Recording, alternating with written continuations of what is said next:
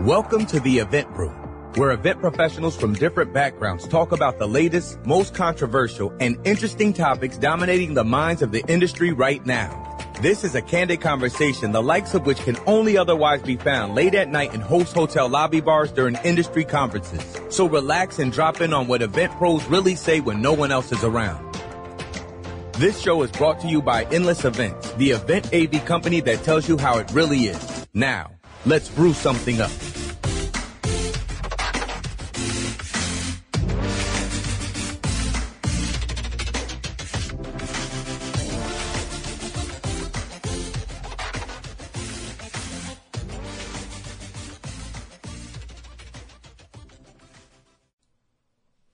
Hey, brew crew, all our tea drinkers, coffee drinkers, whiskey drinkers, beer drinkers out there in the world. This is Will Curran from Endless Events. Hi, this is Nick Borelli from Borelli Strategies. And uh, welcome back to another episode of Event Brew, um, where we're going to be having a really interesting topical conversation soon. But before we dive into that, Nick, Nick, what do you got? What do you got in your cup today? It's uh, you know, for some reason I I going with a little bit more of uh, less energy right now uh, because I'm getting my energy via vitamins to stave off the kids' sicknesses. Um, so I'm drinking a cucumber melon sparkling water uh, that I got from this uh, Fresh Time Farmers Market, and uh, I've been addicted to it. Like I, I think this is like my fourth or fifth case in the last couple weeks. Ooh, I like it. I like it a lot. I'm, uh, I'm uh, anytime you're not drinking Monster, I think uh, uh I'm very happy. Um, uh, but yeah, yeah. Um, today I'm sipping on uh, a tea known as Smooth Jazz. Oh boy, I know. And it, uh, it basically on the label it says it's a coffee replacement. Again, like I don't drink coffee, but um, it's it was just really good. I was in the tea shop and they're like, "Here, try this," and uh, I like it. It's got some cacao in it and stuff like that, I guess. And um, I should probably look at the label, but if anyone really cares, feel free to tweet me and I'll tell you what it's all about. Um, but I probably need to remember to start bringing like the labels for the tea so I can say like, oh yeah, it's got like cacao and like jasmine in it and all those hmm. things. Ah, so I just taste good. It tastes good. That's all I care about. That's so. uh, very red ocean of them to say that it is a coffee replacement. Uh, like the opposite how, of blue ocean. Yeah, I don't know how familiar you are with those two dichotomies like in marketing. I know blue ocean strategy, like the idea, like you pick uh, something that no one else is in. Yep. But then, but then blue ocean strategy. Red ocean is, red ocean is the opposite. Red, red ocean says, uh, I'll give you an example. Like, so you see advertisements for cell phones and you see Apple and Apple is like somebody dancing and having a great time and showing not, no features, no benefits, just the life that you live uh, where their products are, are seamlessly integrated to it. Then you see like a Nokia ad or, or uh, Panasonic and it's like, we're, we have the newest thing. It's, it's a hundred dollars cheaper than the iPhone. It's like we are a reaction to mm. this other thing. We have no identity outside of where we are in the marketplace. We're just a competing, um, competing product that has uh, you know better services, cheaper pricing, etc. So Red Ocean says you know it's we are a commodity and we we live in the world of commodities and we're comfortable with that. Um, so when someone says this is the tea for you know a replacement for coffee, it says coffee is the norm. Uh, however, we're gonna you know break you free of that, and it's it's just a um, I don't know. I'm always hyper aware of of copy um, that is declarative uh, like that. So when me, you know, like it would be like the, uh, like if, so if there was a conference, it would be like saying, we're the, um, we're, we're the more personalized version of CES. You know, we're the, um, you know, the smaller CES, you know, the CES with an attitude, not your dad's, you know, CES. That kind of, you know, way to talk about a, like a technology show, uh, would be pure red ocean and it would be, you know, just, just as an idea. So anyways, anytime I see copy that references, uh, a competing idea, I always think about, you know, like that, that organization has decided its place in the market is to, uh, you know, lean on its strengths, uh, in the features and benefits column, which, you know, put it in the, in the idea of that the person writing it believes it is a commodity. And that's okay. You know, it, it just, there is limitations to being a commodity. And I don't know. I, I've spent more time yeah, thinking about it than they did. More time for it He doesn't say probably more time for another episode for sure because I know we've talked a little bit about commoditization, but It's interesting. Maybe more in the the future. And tea, right? Um, it's the ultimate commodity. It's uh, even a little slight, Yeah, it's slight literally leaves. created another government, right? So, um, yeah, It's true. It's true. Well, that's what we're talking about today. We got something a little bit more interesting and um, time a little time sensitive as well. Yeah. Um, as well. Um, it's one of the shows so, that I think uh, about the most throughout the year. I don't know about you. Ooh, the the, the oh, the, like the what we're the the TV show that we're gonna talk about. No, no, I mean the actual. no, th- this uh, example uh, of a technology utilized at uh, this show. Um, you know, I I look at. Uh, there's a few different events that take place. Should we just tell 'em yeah, what it is? Consumer electronics. All right. All right, yeah. So, well, basically, we're we uh, found a Mashable article um, that it talks a little bit about a um, uh, activation that happened at CES for um, the very now very popular TV show on HBO called Westworld, um, which is uh, kind of the uh, dystopian view on uh, what happens when ro- dystopian, less dystopian, um, more like the realistic view on how maybe artificial intelligence can be used for entertainment. Um, and very, very interesting. So I don't think we're necessarily going to talk about like Westworld and its impact on uh, potential impact on the events industry or anything like that. But I want to talk specifically about this event and activation because uh, the headline of the article is the most insightful vision of the future at CES came from HBO's Westworld. And I also saw a lot of headlines in here like um, people were were super creeped out, people were blown away, like you know things got really weird.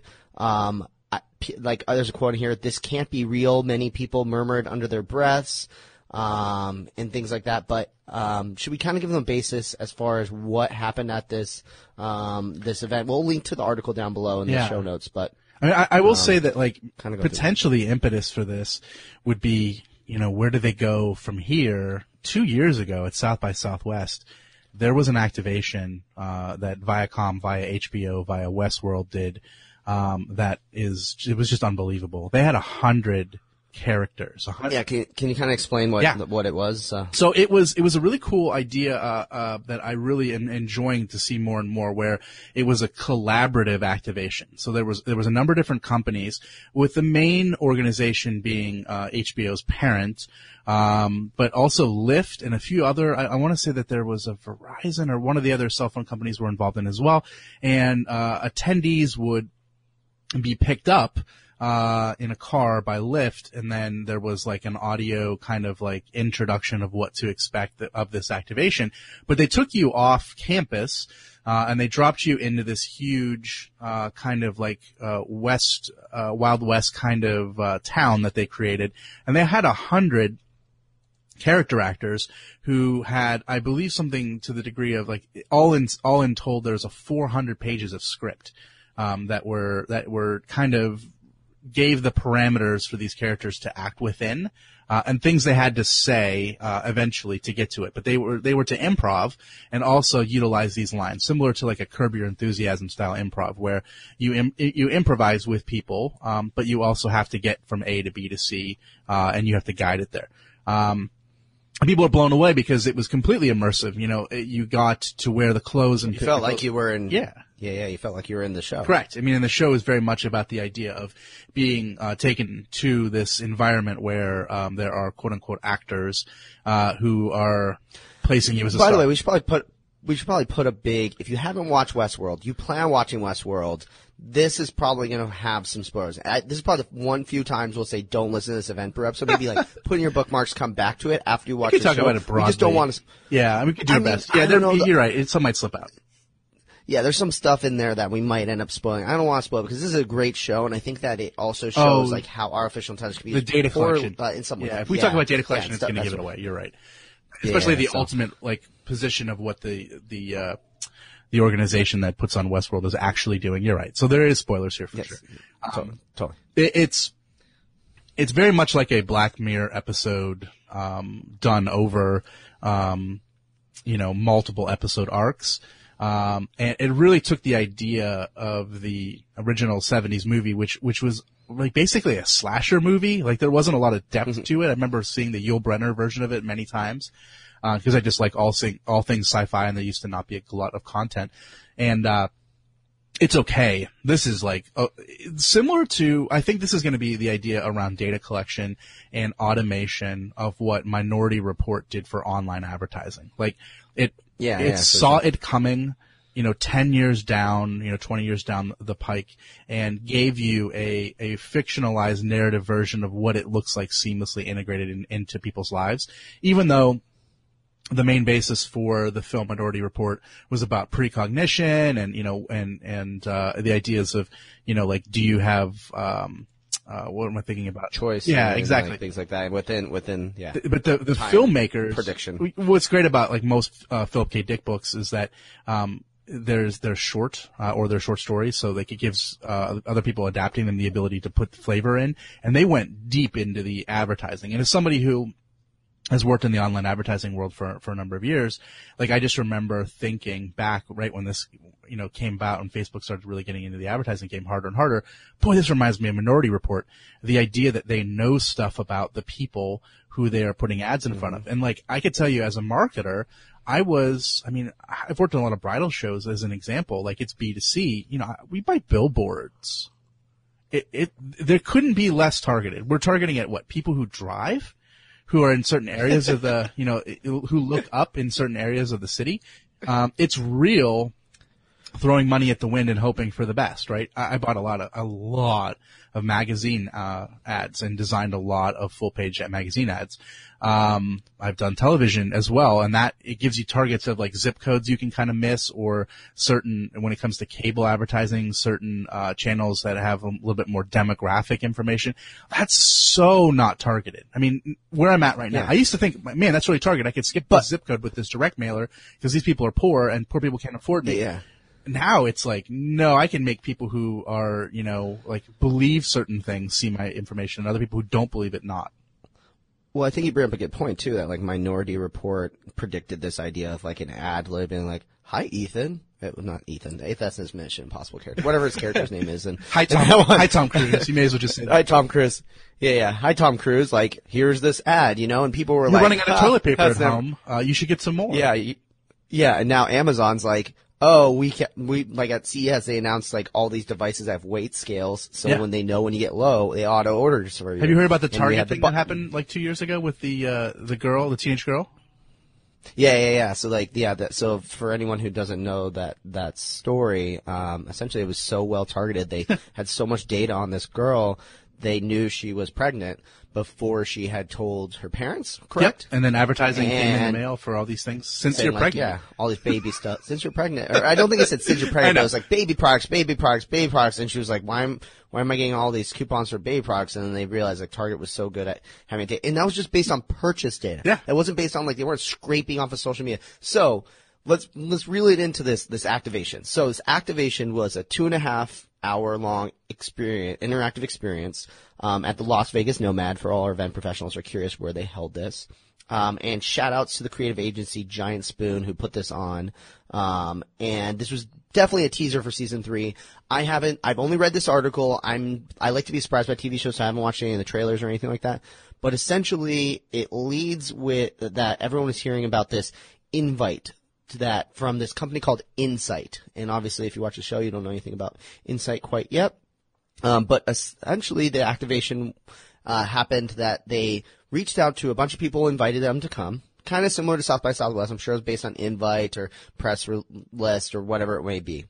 And essentially, what they did is they came, they sent the attendees a survey and said, "Hey, we want to ask you a bunch of questions." And the big questions that, if I remember right, in this article that it talks about is they asked them about like food preferences, name, last name, um, what are the questions? Uh, whether they feel guilt after eating animals, um, that they feel anxious about the future, um, things like that. I, They got I it so right with, with, with words like uh, fear and guilt, by the way, too. As somebody who writes a lot of surveys, um, yeah, go to the like the opposite end of the spectrum of emotion. well, it, it, actually including emotion. So not saying, do you prefer this or do you enjoy, you know, not even enjoy, but like, do you, you know, would you like this steak or the chicken?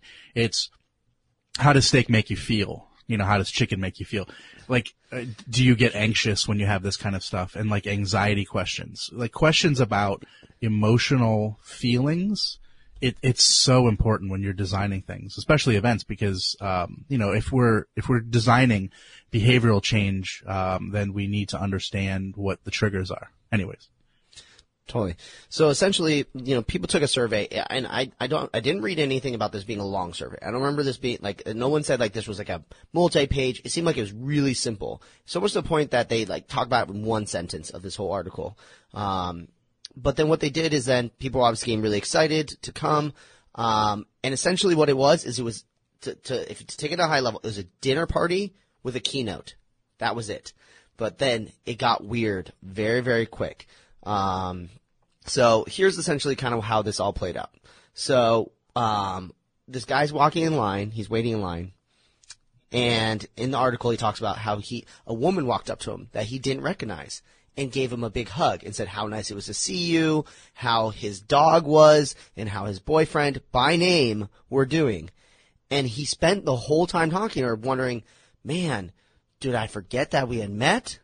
Or I think that happens to like was this was this was this going on already? Yeah, I know exactly. It's happened. Would you it's roll with that? I would sure, at some point. totally roll with that. I'd be like, oh yeah, Totally yeah that's great. it. People, Yeah, my kid has an totally, yeah. Instagram account, has 5,000 followers. Uh, I live way on the grid, right? Like people can find anything Yeah. they want. Totally, totally. But the, the interesting thing is, he says, or if had the game had begun. Obviously, he experienced the entire um, event, so he had a little bit of recollection. But like that was definitely, I think, the the good thing. But he says that it quickly became clear that it was the latter. So um, in the article, it basically says throughout the night. Random folks approached me and my coworkers to discuss personal details of our lives, our work, the articles we had written, the changes in our hair color, um, and in one case, uncertainty whether or not to move out of their current city was warranted. Um, and it says that like essentially they found out that the later they found out there was a 600 page script similar to what they did the last time that that was personally tailored for for the entire evening. So essentially what they did is they scoured the internet for all the information on these people and were able to build these epic scripts to personalize the experience. So It's all, it's instantly people are coming up and talking about things that you don't know them, but they know a lot about you. What's your opinion on that? So, um, my opinion on this is is nuanced, um, with the caveat that personally, I'm all for it. Personally, I I don't believe in um, the level of privacy that most people believe in, because I believe that every time you engage with one of these platforms, you are willingly uh, giving up privacy to everything that you publish. I, I believe that the internet and writing on the internet is not a communications platform um, like a telephone is necessarily. I believe it is a publishing platform uh, in which we engage in their terms of service uh, that set, that states whatever it states, and oftentimes when it has no price. uh, And it offers a lot of great, you know, tools because it's, uh, you know, paid for by someone else. It comes with the stipulation that absolutely everything that that you give there is open for anyone to find out about. So, um, I, I I just am not scared, uh, nor am I uh, entitled to a product like a Facebook without with, with without paying the piper in the way that they have designed and I have agreed to. So for me, if you can find it, um, and you know, it, it's great. Like I, I'm all for it. Uh, I don't, I don't see the fear. Like I believe that, I don't believe that, um, as an example, that Facebook is at fault for the election in the United States in 2016. I believe that people are at fault. People didn't check their facts. People are easily manipulated. People give information about themselves every day.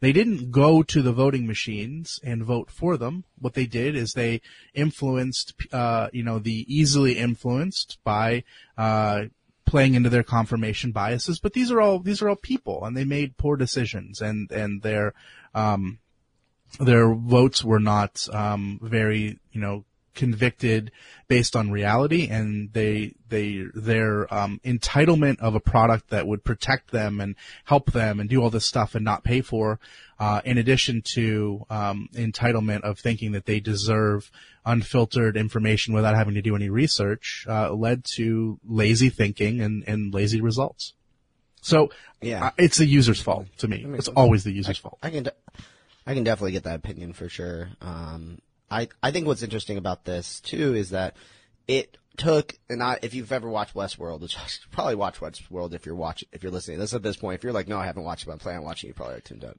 Um, but, um, it has this almost, I don't want to use satire, like almost like, uh, Silicon Valley was a satire, but it has this almost bleak look on, almost similar like you said, Black Mirror, where it looks at the dark side of it, but then says like this is literally happening. And they kind of did that. Basically the keynote came up and said like look you've been given we have so much data and so much data. What have you gotten?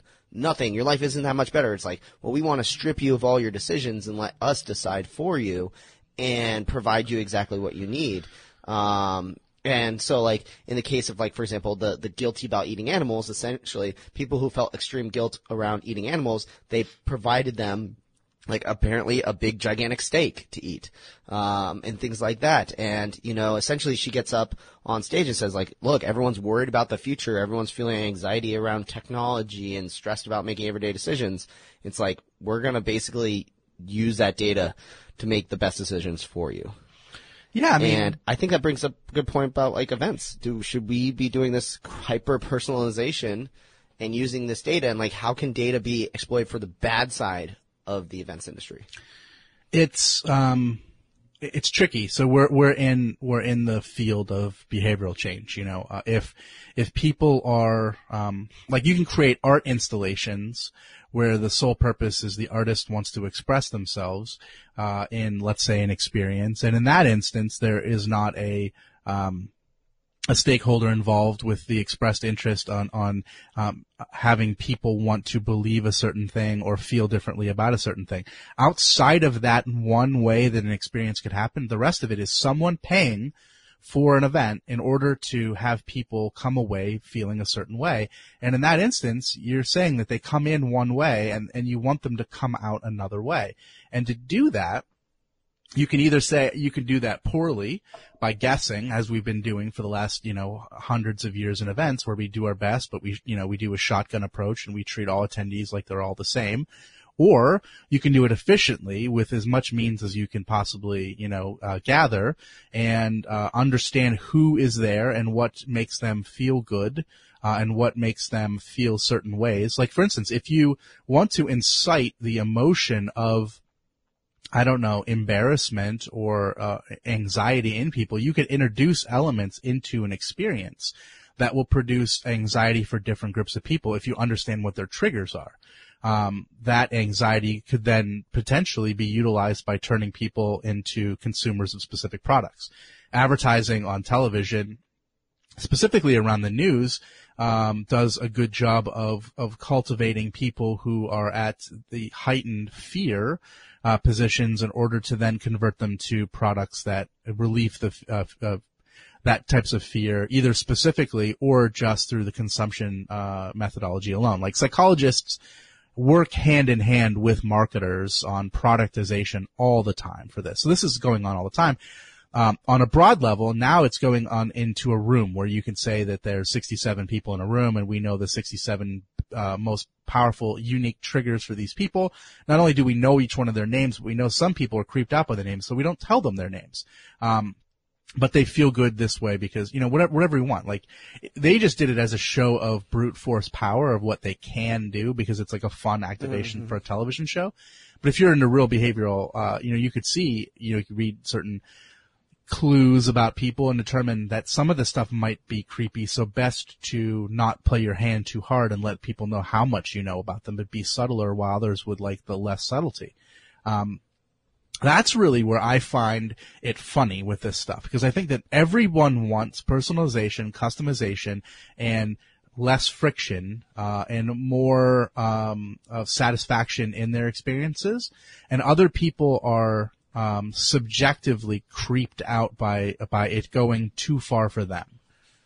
knowing where too far is for other people right now in this period where I think too far is a significant number of people, um, is going to be, you know, the trick. And then I think over time that, that bar will go further and further back to the point where, again, minority report where people aren't really squeamish about it at all.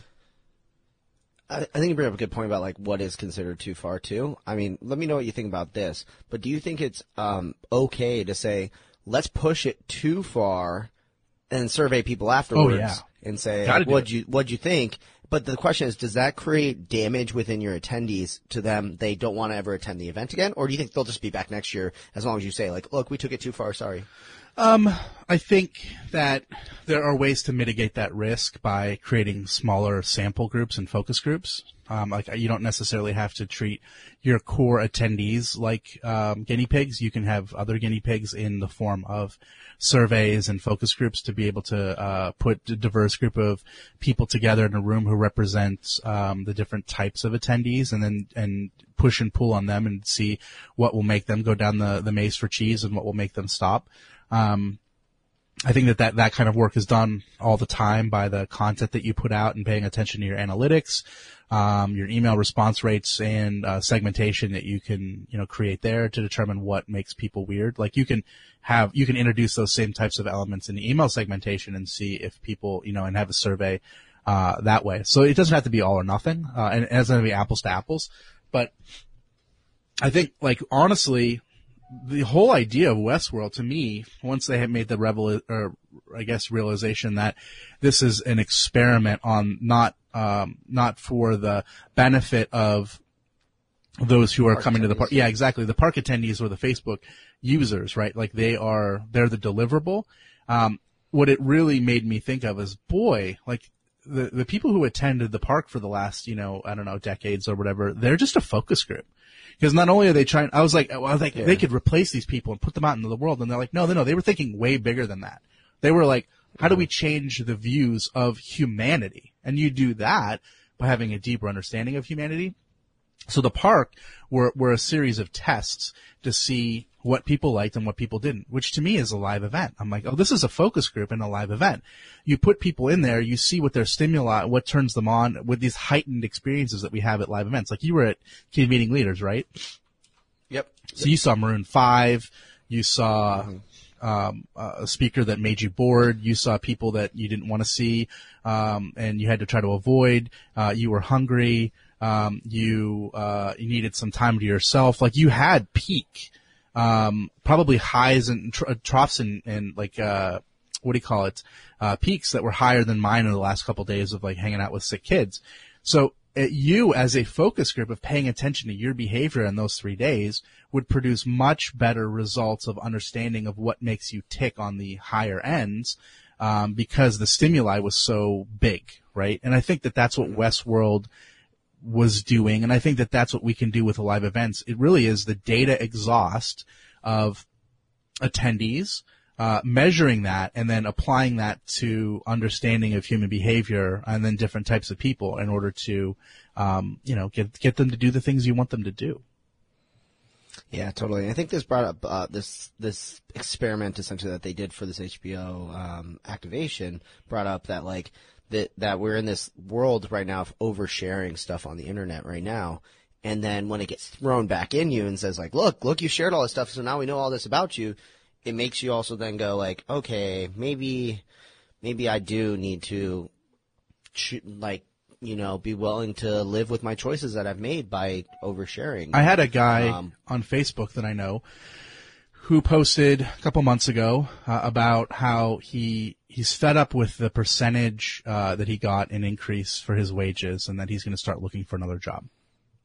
Within two weeks, he posted, "Someone ratted me out at work and said that I'm looking for another job. Somebody I must have seen it on Facebook, who are my friends."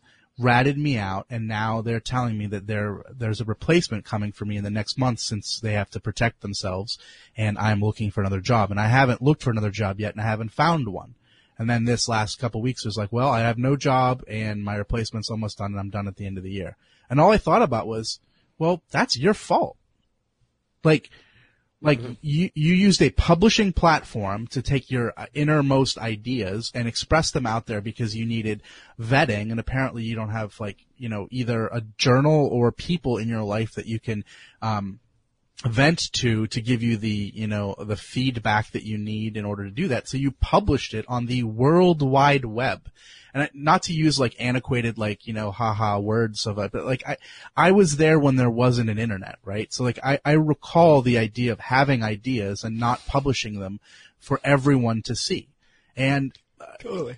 you know, I do it all the time and I do it willfully and I know what I'm engaged in. And unfortunately, Facebook came on fast. I mean, I don't think it came on that fast because I had bulletin boards and, and you know, 20 years before that, but okay. For the majority of humanity, they, it came on fast and Twitter and Instagram faster than a lot of other uh, integrations happen. Like the, the the year that the phone came out, and then the year that most people had a phone was decades apart, right?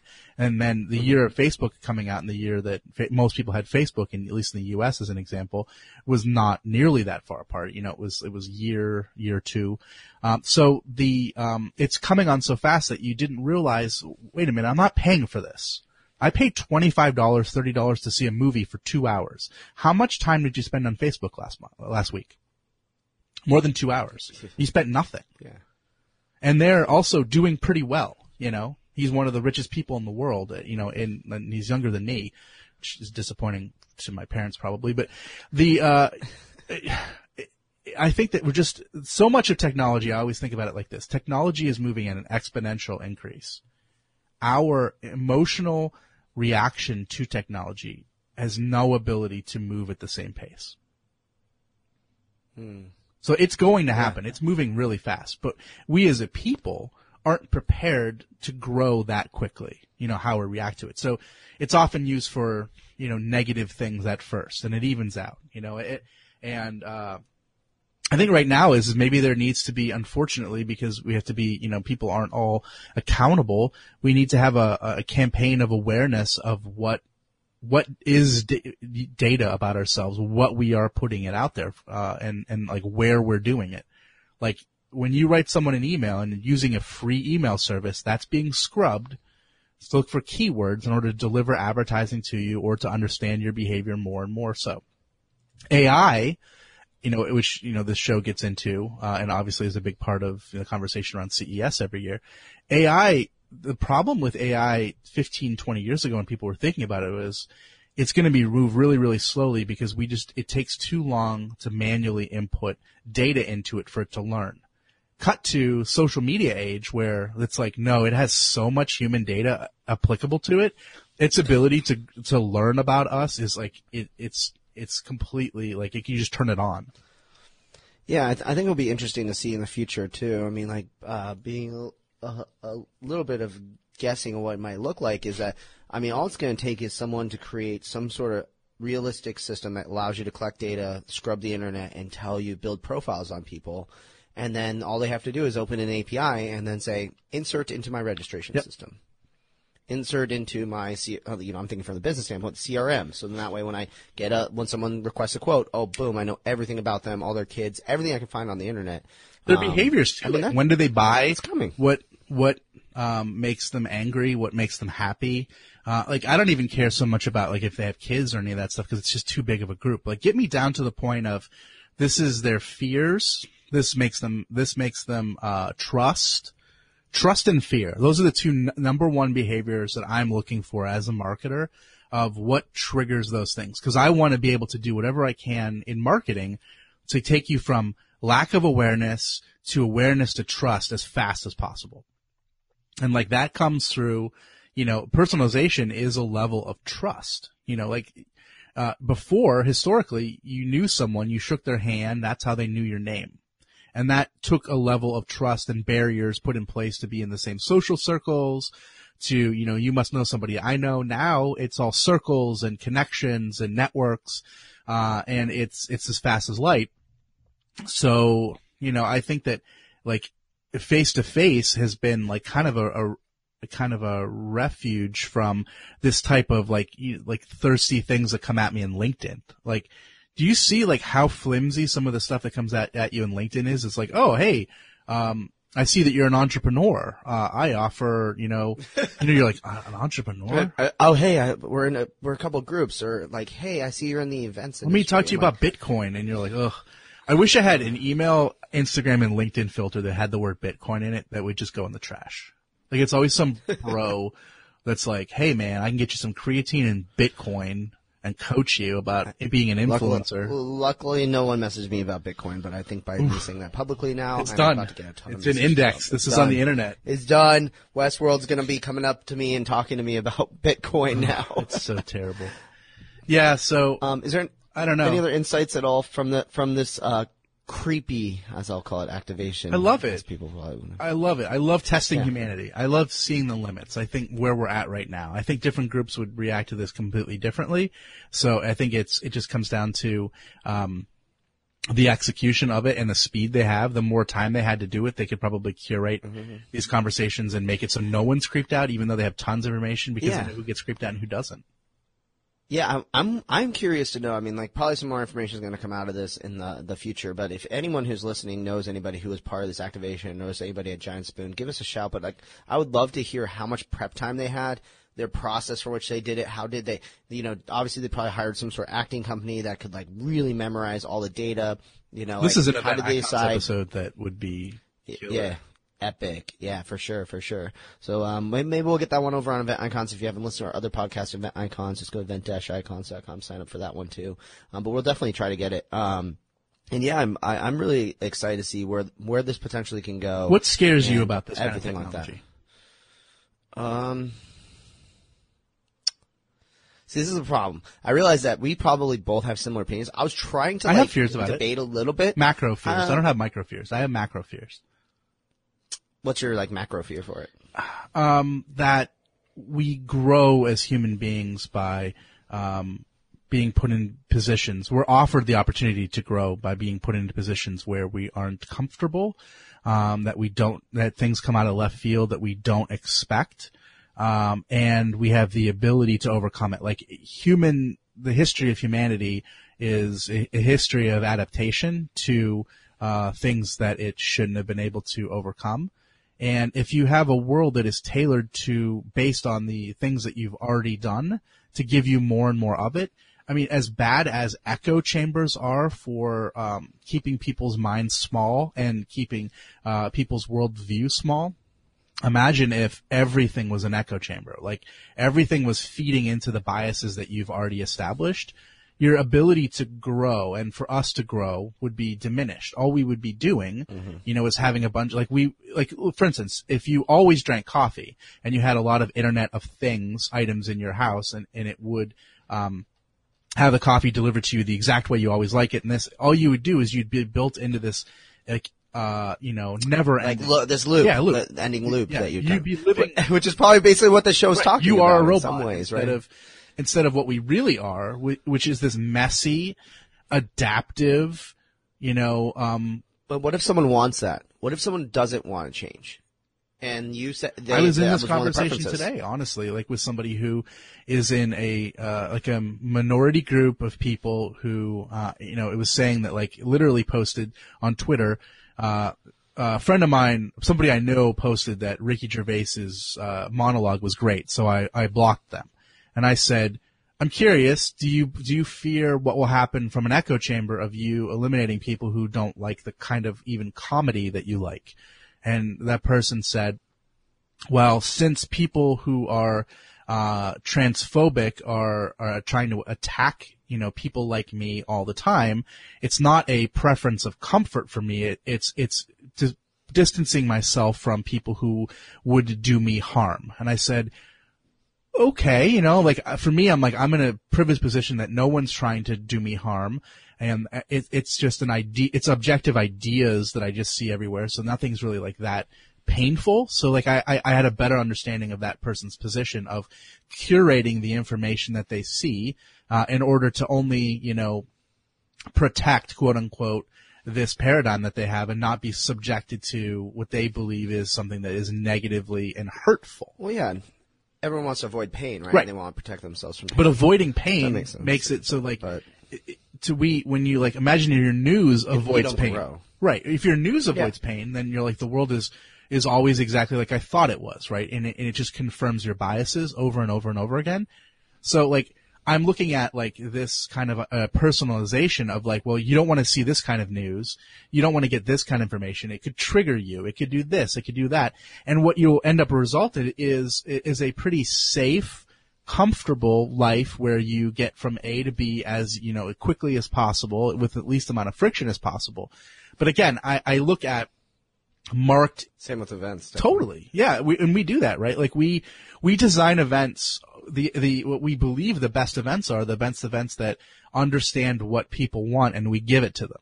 And the reality is, what if we designed events that, you know, challenged people, uh, To push them out of the comfort zone. right?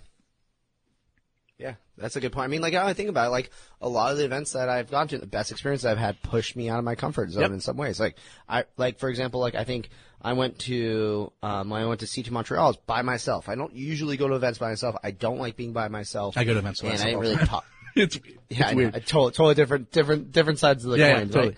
right? Um, and what's interesting is that I think it was a really good experience though because because I was by myself, I had a lot of time to introspect and reflect on the event and ref- like just see it. Good show for that. And I think that really really helped a lot. And like um, another example of this is um, when I went to an event in Panama, I literally had no idea what to expect. There's no no electricity, middle of the jungle. You know, worries of getting um, Zika virus and all the things like that.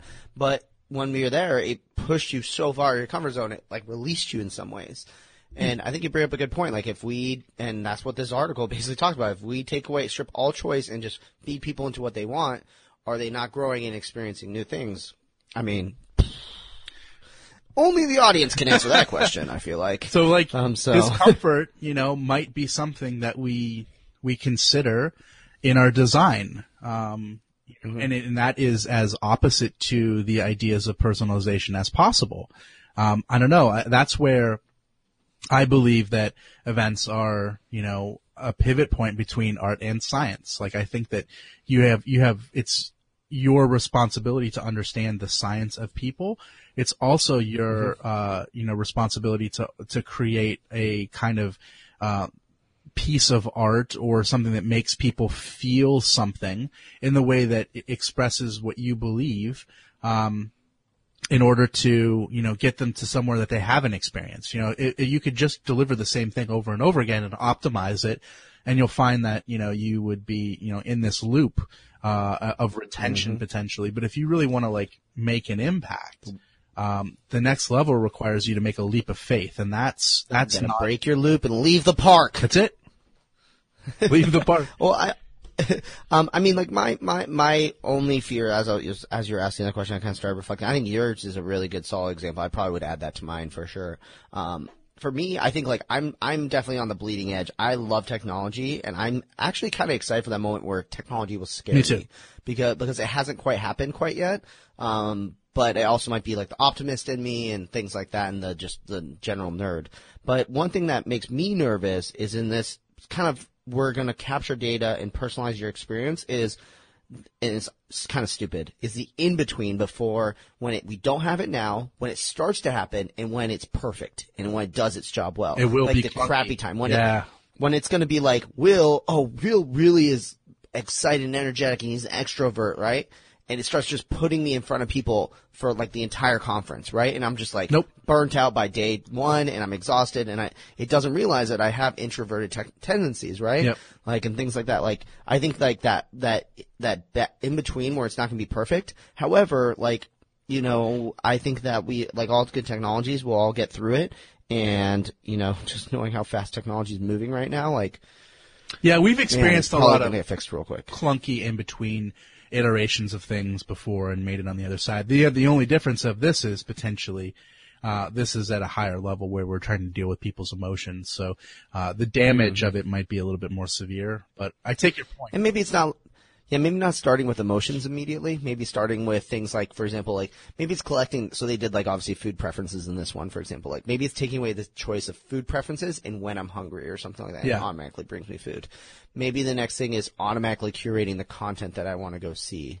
Then it starts to break into like super personalization with networking. So we like we purposely force you to get interactive with people that we think that you would want to see, and then maybe then it can start to pull on those emotional heartstrings a bit. So it's interesting to see where, I mean, if you think about it, this is a direct, as weird as it is, like I, we, we kind of, uh, I was kind of struggling whether we should talk about this on Event Tech podcast or not. I felt this is more about experience design, which is more appropriate for this than rather the tech side, but this is definitely a, a direct, um, you know, uh, reaction, a reaction or a direct effect from the technology that we've gotten. Like, the fact that we have so many social networks, we're publishing so much information about ourselves, and that you know we we release this information wouldn't have been possible, like you said, like you know, People ten used years ago or so. when- about, like the government listening on their phone calls, and now we take pictures of of our kids and we say, "Hey, we're going on vacation for a week." You know, like think about Totally. like like how you know, like I used to leave the lights on to make sure that robbers wouldn't think I was, you know, think I was still there, and all this other nonsense. Where now we just like literally put it out there. But there's that, and then there's the element where we're all doing that.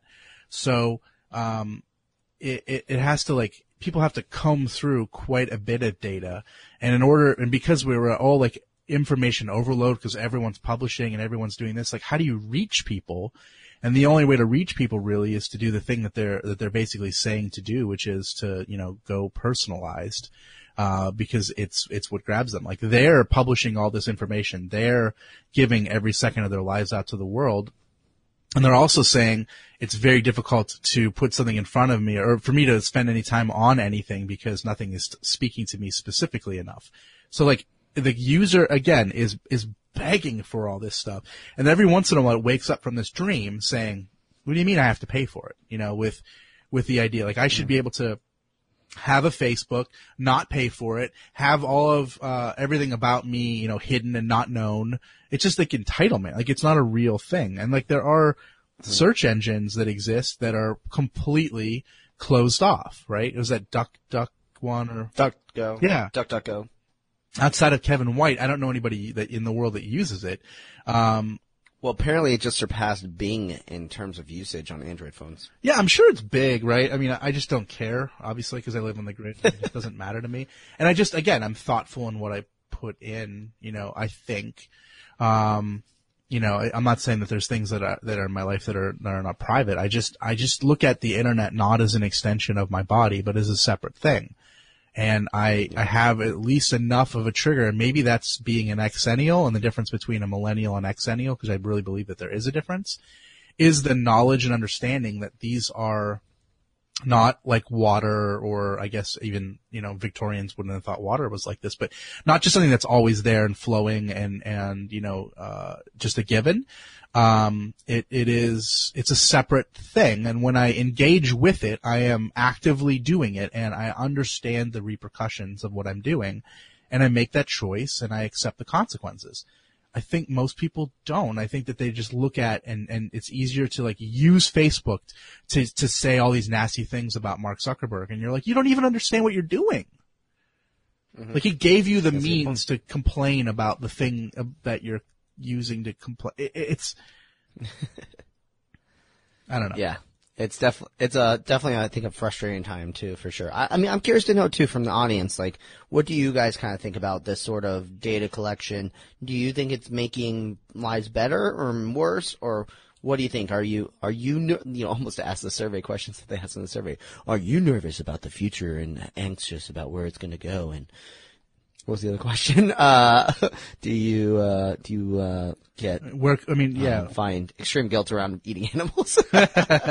yeah. Um, but but yeah, I, I I'm curious to know. Um, I think we probably yeah yeah. Anything else that you kind of want to wrap this one up with about this uh, activation and kind of what what your any last? I'm minute thoughts? excited by stuff like this that that really um, I think for the rest of us that organizations like this do these things to produce um, strong emotional responses. Like honestly, any experience, activation, live event, etc., that is designed specifically with intent to make people feel something that is um, that we can all learn from is is one of the most exciting things I can hear about, and I, I think frankly, this is what this is the apex of what we do. You know, to to do to create an experience um, that that makes people question absolutely everything that they do in their lives and how they do it, and stop and take a moment and, and to reconsider uh, what they do, and then have other people who weren't even there like think about it and then talk to you know whoever's listening to this about it. I mean that's a ripple effect.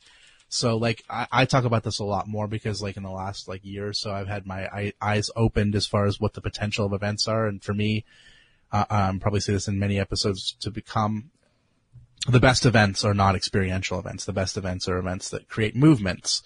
Um, and I think this is the potential to create a movement, you know, about, you know, it, it at least chip away at it or start these discussions because again, it went from an experience that people had that was immersive, experiential, to other people like being so uh, taken back by it that the world went you know and and heard about it and then for people like us to tell other people about it that's a movement you know that is that is bigger than just uh, uh, trying to change someone's behavior that's trying to change behaviors of people and turn them into change agents and uh, so for me this is these are the best events period I agree. I agree 100%. So let us know out in the audience what you think, whether you think this is one of the best events. We want to know. We want you to join in on a conversation. Um, obviously, that's what this is all about because we want to, you know, spark some controversy in the events industry and get you guys thinking a little bit. Um, so definitely let us know. Nick, thank you so much for uh, joining today on Event Brew. And, Thanks. You um, never we're treat sad that obviously. Oh, thanks, man. Well, just wait. I'm gonna look up a crap ton of data on you, and then. oh i've got ask you a question skeletons they're barely buried so enjoy Um, so thank you for joining me. We're sad, obviously, that Dustin and Thuy couldn't join us, but they're out on events and uh, out in the world doing the real life things because we all have real jobs too. Um, but thank you. Audience for joining us as well. Um, if you really enjoyed this episode, make sure to rate and review on all your favorite podcasting platforms, especially Apple Podcasts. Make sure to subscribe across whatever platform you feel is best. If you're li- listening to us on the website or you're listening to it on YouTube and you'd rather listen to it somewhere else, just head over to eventbrew.com. We got all the links to Apple Podcasts, Pocket Casts, Spotify, all the things. Let us know. We want you to subscribe and join our family, the Brew Crew, and we'd love to see you there. Um, also, make sure to head over to eventbrew.com because that's where all the transcriptions, also the link and pictures from this event if you want to see a little bit more about what they did um, and see kind of how they did it and dives a little bit deeper. We skimmed over a little bit of stuff, um, but definitely if you want to know more about this event and how they pulled it off, make sure to head over to eventbrew.com and check out the resource links down below. Well, I think that'll do it for this week's uh, event brew. Nick, thanks again for joining us, and uh, let's uh, let's see you guys all next time on Event Brew. Thanks again for listening to Event Brew. Be sure to rate and review us on your favorite podcasting app. Also, be sure to head to eventbrew.com and leave us a comment about this week's episode.